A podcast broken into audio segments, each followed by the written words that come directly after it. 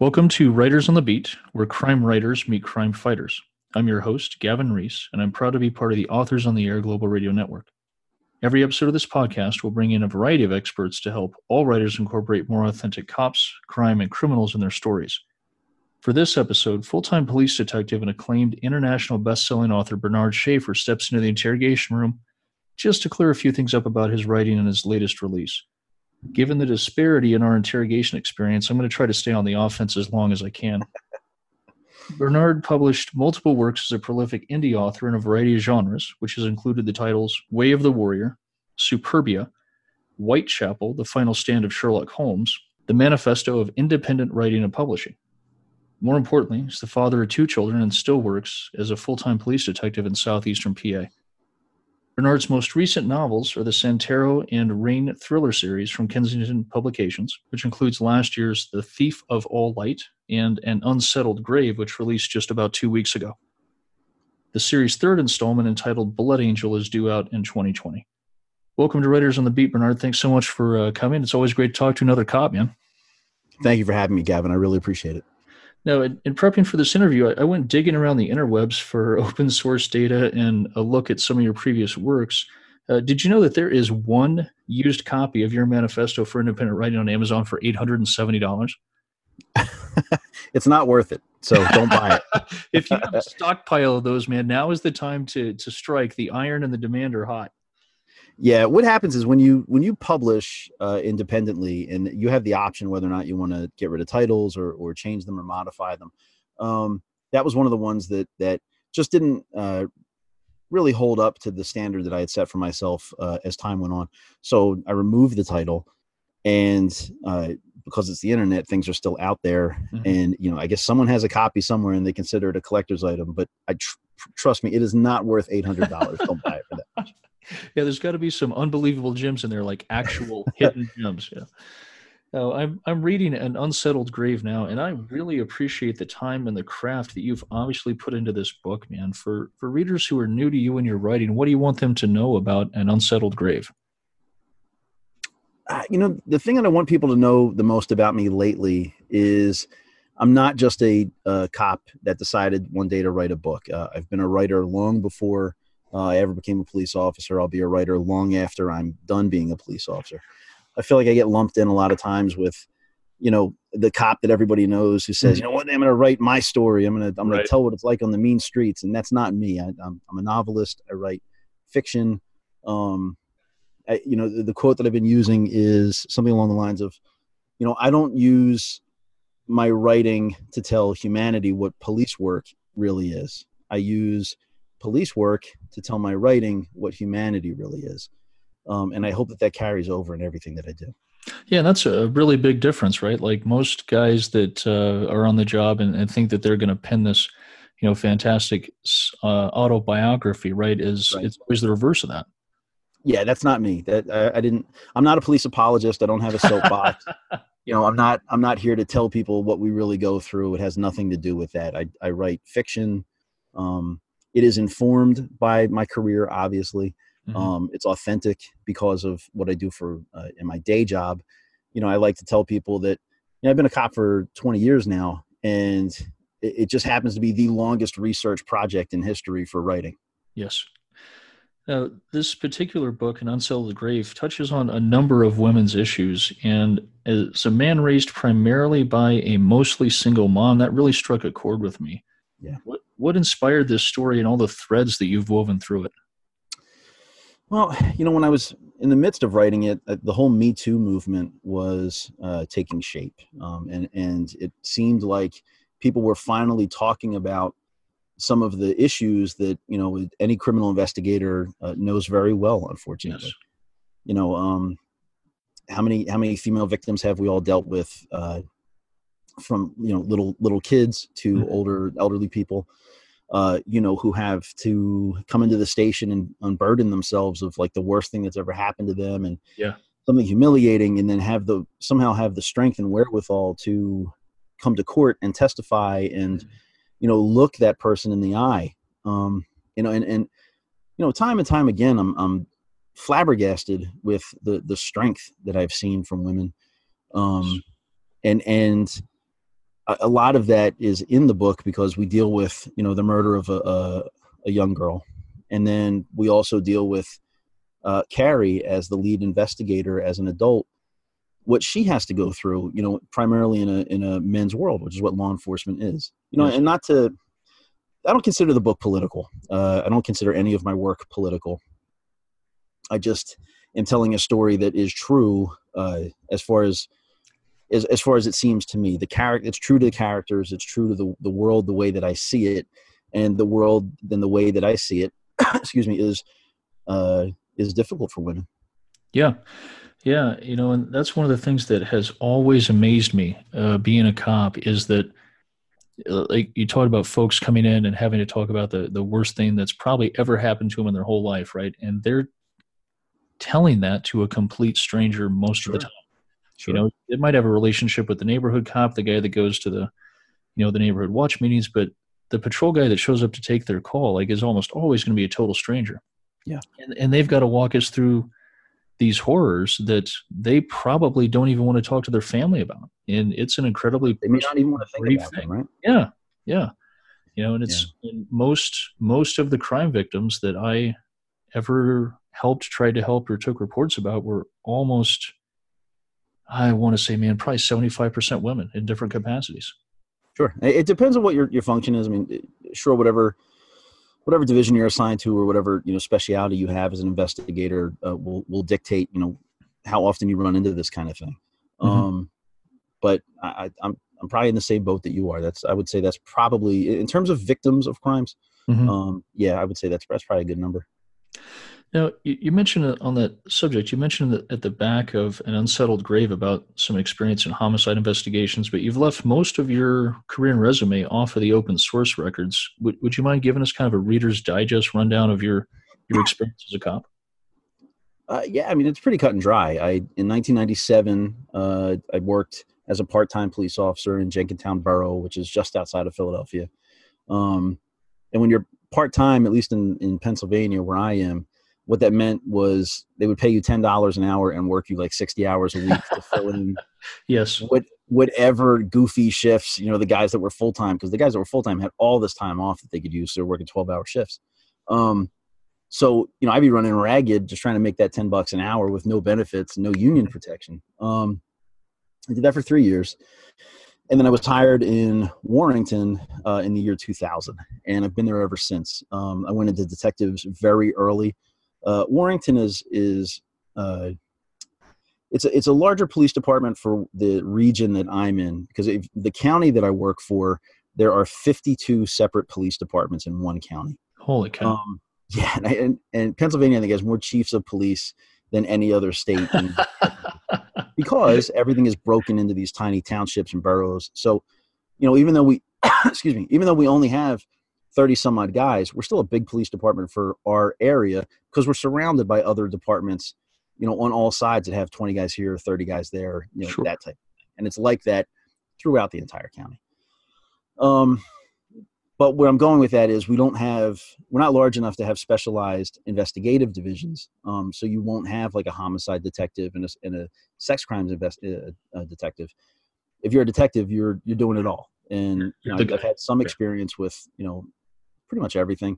Um, the homicide reference that I make in the back of an unsettled grave was I had spent, um, excuse me, I'm sorry about that. I had spent uh, time in Baltimore homicide with uh, someone that I had met at training. Mm-hmm. His name was Dennis Raftery, um, and at the time he was a homicide detective, and he was good enough to let me come down and do a ride along with him and spend time in the homicide division at Baltimore.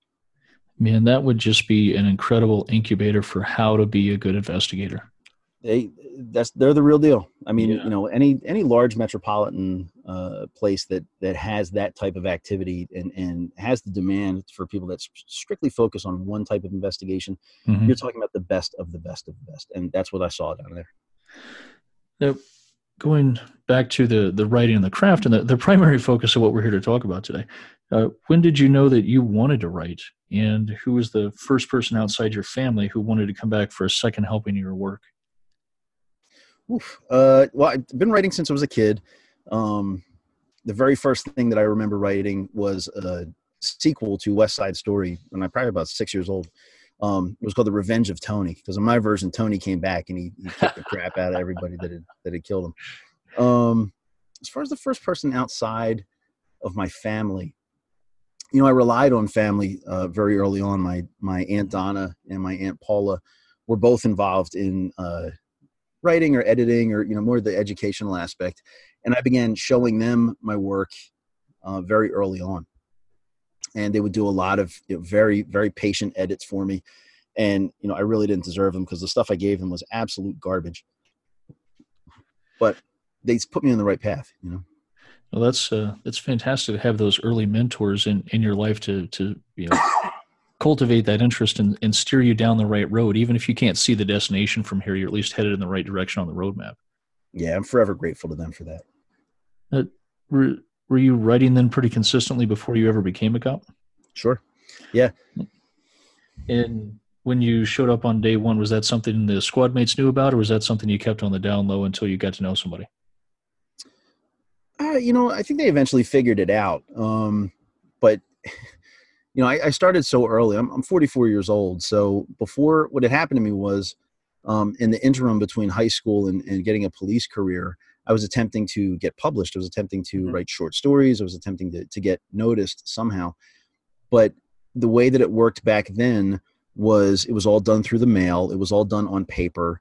Um, and I was so broke. Like I was working dead end jobs. Like I was working at a gas station, I was cleaning houses, I was doing just really menial labor, and I could hardly afford yeah. paper, right? Yeah. So yeah. I would type on both sides of one page just to try to save money. Um, and it was like the biggest problem in the world when the you could tell the ink cartridge in the typewriter was starting to run dry. And I would lug this electric typewriter. It wasn't even a portable typewriter. It was just electric, so it was a little bit smaller. I would lug this thing. I would lug it with me to to like security jobs and other places, and I would write. You know, I remember I, I worked a, as a security guard at a, a landfill in Conshohocken, and in the security shack, which was like the way station, rats would be running across the window right in front of me as I'm trying to type, and I'm, you know, I'm writing on both sides of the. It was just awful, awful, awful, awful. Oh my god! But you know, it, I was trying to get published, and what you yeah. would have to do is finish something send it through the mail to one publication and hope that they would they would uh, take it or even hope that they would get back to you. And they would tell you like you know we'll get back to you in 60 to 90 days maybe. If you don't hear from us then feel free to submit it somewhere else. But we don't want you submitting to anyone else until you hear from us. Mm-hmm. which is a nightmare. Yeah because if you're hostage. Yeah you're held hostage. So that my solution to that was just to write a lot and have multiple things on submission multiple different places.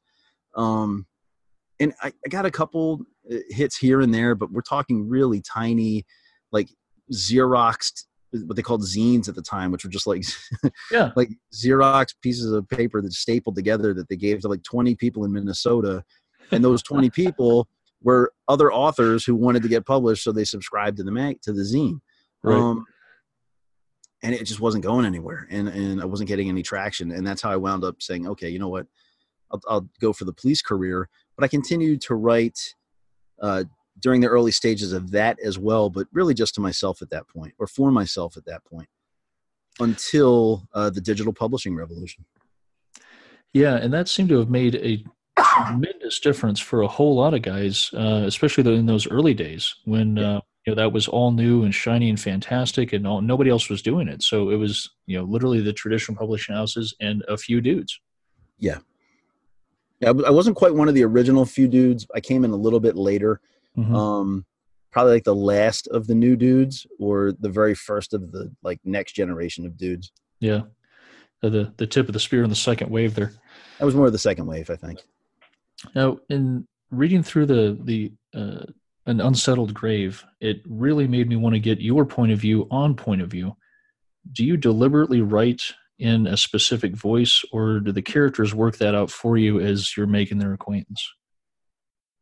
Uh, well, let's let's see. The characters in my work make their voice best known through dialogue.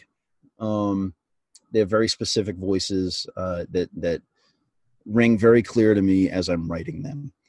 In terms of uh, overall narration, that's generally in you know my voice, uh, or at least the voice that I want people to to hear as they're reading. Um, but I think there's a, a, a clear distinction between them, at least to me.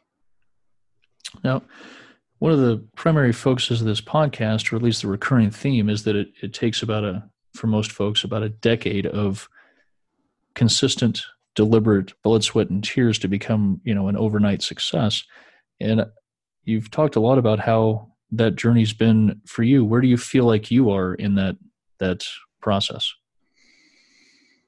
Hmm. You know, I don't really think that way. I, I think uh, more along the lines of uh, I'm the same thing I've always been. I'm a writer, and I'm the same thing I always will be, which is a writer. And my only goal is to get better each time. So, uh, The Thief of All Light was the finest novel that I was capable of writing when I wrote it.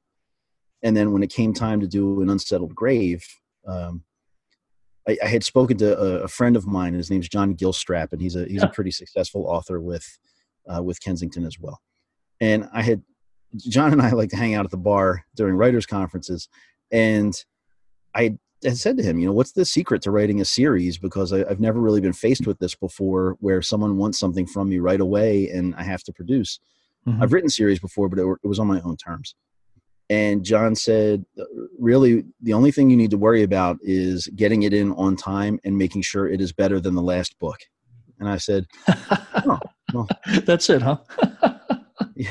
Yeah. Uh, unfortunately, I just wrote the greatest book I could possibly write. Yeah. Like I put everything I had into it, and he goes, "Well, do the next one better." I thought, "Uh oh." um, yeah. but through the process of that, I found that I could get better and I could mm-hmm. improve, mm-hmm. and I and I wound up trying things that I hadn't done before. Um, and and uh, Blood Angel is is the next step beyond that. I feel like I've even surpassed uh, whatever we accomplished in an unsettled grave, and I'm very proud of unsettled, an unsettled grave. Um, but that's that is my goal, and it will continue to be. Is I want to get better every time. Yeah, and I've tried with with every publication to do exactly that. And for me, I, I very firmly believe Hemingway had it right when he said that writing is never finished; it's only ever abandoned. And um, for me, because I work so deliberately on improving my craft and improving each subsequent book, I'm really tempted sometimes to go back to my first works and and tinker with the editing and sure. you know make it a little bit more polished. And it's really hard for me to for me to resist that. Um, you know, I, I it's a bit of a struggle, I guess. Well, let me help you with that. Shoot. Don't do it. Um, and the reason I tell you not to do it is the same reason that I would tell myself, like, don't date that ex girlfriend. Um, there's Perfect. nothing new there for you. Mm. You're better off creating something new. Yeah, and you know, I think the one of the most consistent pieces of advice you hear throughout the the writing and publishing world, right, is that nothing sells this book like your next book. And sure. you sure. know, on the one hand, I I feel like folks who are reading the new books if they go back to the first one, they're going to see uh, you know some some difference in the writing, and I, I, don't want that. But also, I've got a whole bunch more stories I want to get out, and that's I think that's much more tempting. Yeah, I, I deal with the same thing. I have a book review club on Facebook um, with like, like 260 some odd uh, people that are on there, and they'll ask me a lot of times about um, my older work, and I try to explain to them, listen, excuse me, I do them. I did them when I was an independent author, and you know, I didn't have the editing oversight. I didn't have um, the team in place that I have for my later stuff. So it's going to be different. It's it, what I explained it in is it's the equivalent of uh, take a rock band and mm-hmm. you, are listening to their early garage demos, and there's stuff there that you can listen to and enjoy, but it's not going to be what you hear them doing later on. Yeah. Um, you know, but for fans that enjoy it. So I, what I do is I keep the prices real low on my independent stuff. Um, and I'm, I try, I tend to be very honest with people, you know, that, that, that these were things that I wrote, you know, a while back independently on my own. Um, and, and am I proud of them? Sure. Do I love them? Yes. Uh, is it a good, a good reflection of where I am now in terms of my craft? No, of course not. Yeah. The, the, the first you know table I ever built is not nearly as nice as the last one I constructed. You know, Sure. it's all all a, a an escalating skill set. Yeah. Now, beyond your writing, your family, and the job, what what are you passionate about? What else gets you out of the bed, moving and uh, moving with a purpose these days? Uh, well, you said family, right? Yep. You said, you said I think family and writing pretty much covers it. That's all I do. yeah. How uh, what's your writing schedule like then? Are you pretty much consistently writing when you're not at work? Yeah, yeah. I, I it sounds funny, but I, I basically live like a monk. Um, I, I what, what happened to me was when I got the deal with Kensington, I, I when I got the deal with Kensington, I basically eliminated uh, all other distractions from my life. I had a relationship that I was in, and I ended that. Um, I had some other things going on, and I, I ended all of them because I, I don't know how many chances a person gets to, you know, get a publishing contract with a large publisher and, and achieve something that they've been working for for a long time.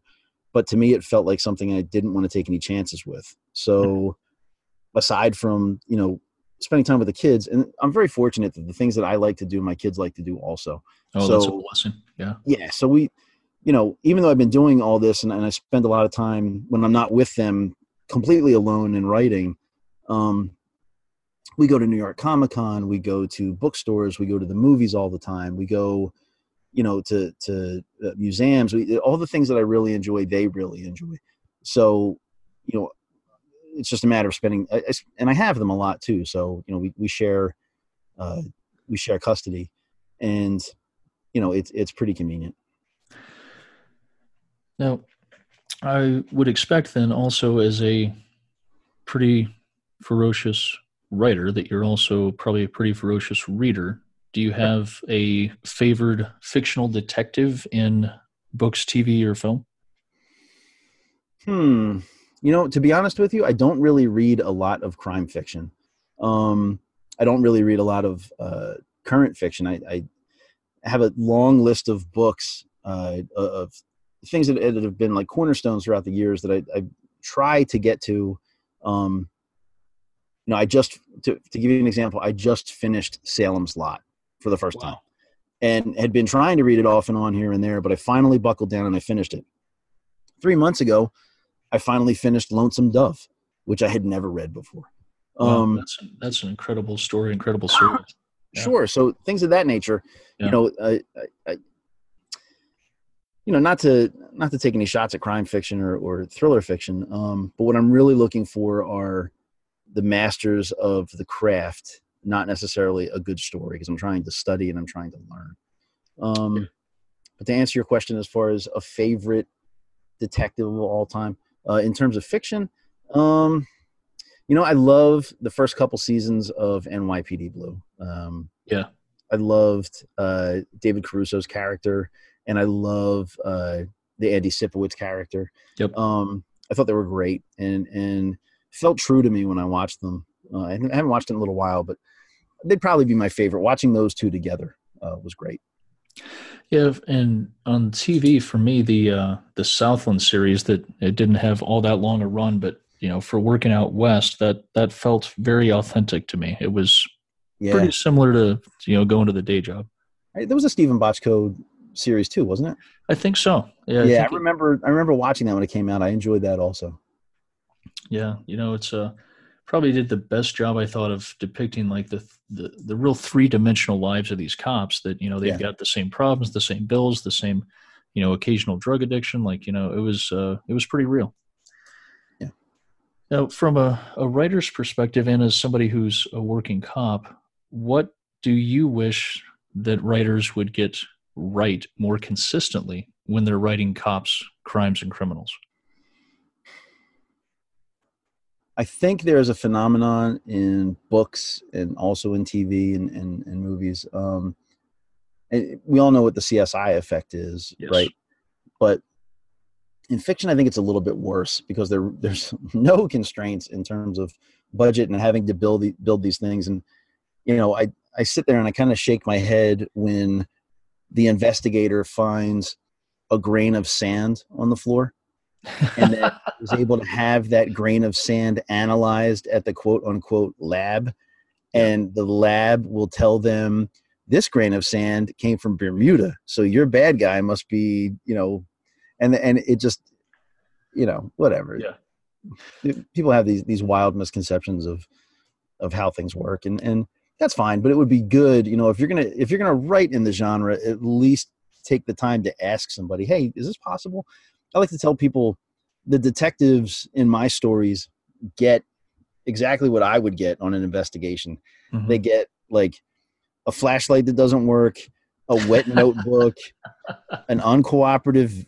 uh, victim yeah. and basically getting told like hey go go solve this and figure out what's going on before we run into overtime so, yeah, and that that was one of the things that was kind of a, a, a big slap in the face to me. Not not to me personally, I guess a, a biggest surprise for me in going from the uh, the theoretical I want to be a cop in the academy to actually being a cop out on the streets. Right, was the business of law enforcement is absolutely depressing, with dealing with budgets and having to deal with you know whether or not stuff's going to get submitted to the crime lab because you know we can we pay for it can we you know do we have a reliable or possible suspect like you know i really thought we were going to be able to put you know every case uh, on the front burner and run it until the wheels fell off and it just isn't yeah. the case no and a lot of the the issues with law enforcement come from the fact that we're we don't make money at it you know we use public mm-hmm. money and you know when you use the public's money they might care a lot about the case that's right in front of them, but not so much about the one from yesterday or the day before, or whatever. Mm-hmm. Um, and that just that just tends to be the case in terms of public awareness. Um, when something is, let me give you an example. Okay, in Philly, what you'll see is people will call and complain about, let's say, prostitutes in the neighborhood, right? So yeah. the police or drug dealers in the neighborhood, and the police will flood the neighborhood. And overtime's not an issue because we're going to take care of this problem in this neighborhood right now. So tons of cops, tons of overtime, tons of money, tons of arrests are being made. Yep. And what's happening is lots of activity. Move, yeah, a lot of activity. But all you're doing is moving the crime to another neighborhood who is yeah. now going to start complaining later on down the road. And the other thing you're doing is you're filling up the court with all these cases that are now going to tie up all sorts of resources doing that. And now the cops are getting even more overtime because now they're all going to court. And the problem's already over, right? The problems, the neighbors aren't complaining anymore. All the drug dealers are gone. But now the department's looking at the budget going, whoa, why are we spending all this money for something that's not even a problem anymore? You know? Yeah. And meanwhile, we have the problems over in this other neighborhood. I wonder where they came from. So, yeah, all, the, all these new guys showing up. Where, right. Yeah. The ones you just moved over a block. Yeah, yeah, we got to so, push them back home. Yeah, yeah. I mean, you know, when you think about it, it's like there's a, there's a logical reason why things are so screwed up. But mm-hmm. if anybody ever tried to fix them, it's like the world would stop spinning. Yeah. Uh, one of the one of the other things that I I think um, people miss a lot when they're when they're writing is uh, this this reality. This uh, a little bit of a, a diatribe here, but when when I worked patrol, I pretty routinely led my squad in, in domestic violence arrests and case filings. And I think the last quarter I pushed a black and white around uh, Arizona summers. I, I, think I had like 53 DV arrests that quarter. I, have got a, a, a, passion for those kind of cases and, and those victims. And one of my early DV cases um, was actually the first time that I ended up butting up against the criminal justice machine. The, uh, the, the short story is that I caught this case on my beat where a woman called 911 after her boyfriend had beaten and strangled her. He actually cut off her airflow until she lost consciousness, and when she came to, he's gone. She calls us. I showed up, um, a couple other guys there, take her statement, get medical photos, the whole nine. And she gave this terrific statement about how she feared for her life, how he was yelling shit like, bitch, I'm going to kill you, all, all of it. Mm-hmm. And where I worked, it was pretty normal for patrol cops to to run things down to the logical end if the radio wasn't holding us hostage. Um, so we went out and we picked this mope up, booked him in for attempted homicide, filed the case with CID before the end of the overnight shift, and I, I went home, went to bed, came back, and the whole thing had fallen to shit. and the uh, what had happened is the detectives were upset at me because the DA was upset at them because the DA didn't get a phone call to the on-call attorney that somebody was getting booked on attempted homicide charges overnight, which is a, a PR thing for them. And then in the meantime, I've only been in bed a few hours, right?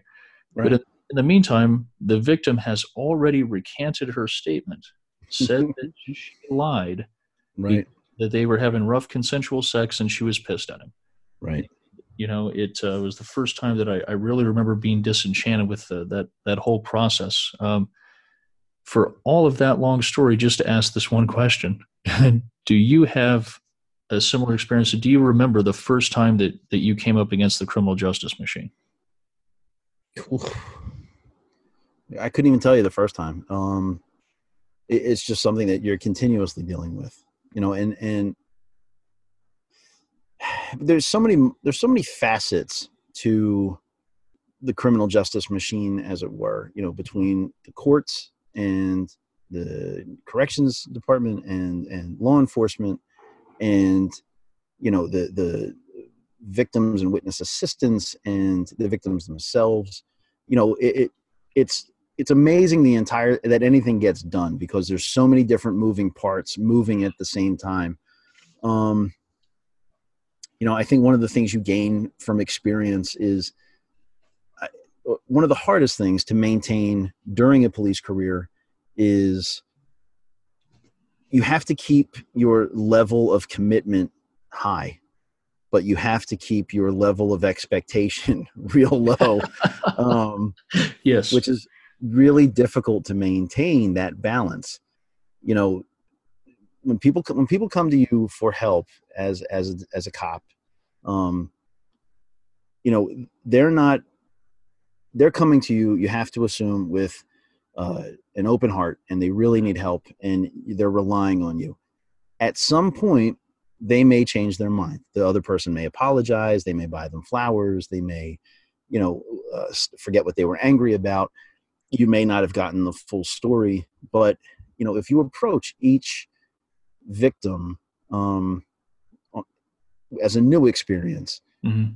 and you do what you can then you'll never go wrong um, and it's it's not on you uh, or anyone else you know if that person changes their mind or the system falls through or the charges just aren't met um, i think one of the worst mistakes that I, I see cops make is they get personally invested in seeing a specific charge filed or seeing Yes. a specific um, outcome Yep. and what you gain um, what i've certainly gained as as a detective is uh, you know to be able to say to people listen you know it's not necessarily what we ch- like it, you don't get anything extra if i charge that person with aggravated assault or Mhm. attempted homicide or you know attempted this or that or whatever there's it's i don't get it's not like i get a bonus in my check because i arrested somebody for a larger crime Right. what I'd rather do is charge them for the one thing that I know that I can convict them on and base my entire investigation around that and hand that to the defense attorney and say, deal with that. Yeah. Right. Good deal luck. with deal with the one count of burglary that I just gave your client for the 30 jobs that I'm looking at him for. And, you know, eh, to me that's that's not a bad perspective. It's something that that I can live with, um, knowing that they are going to take the full ride on that one solid charge or those several solid charges, as opposed to just you know a bunch of arbitrary ones that I threw onto the page because I, I thought it made me look cool that I charged somebody with twenty different things. Now, out of respect for you, times, I, I can always you know talk to talk to cops for hours. I I, I miss being around the squad rooms, but uh, one of the last questions I always ask the cops that come on this show, Bernard. God forbid it should come to pass, but if you were to wake up tomorrow and find yourself murdered, what what fictional investigator, assassin, or maybe even a revenge artist would you want work in your case? You can pick anybody. It's it's your homicide. Huh. Wow. Um, that's a really good question. That's a really good question. I would want somebody completely ruthless who doesn't play by the rules that is that is just going to deal with the problem and not necessarily have to. Not you know who I'd want? I'd want um the Denzel Washington character from Man on Fire. oh my One- god. Yeah. the little girl.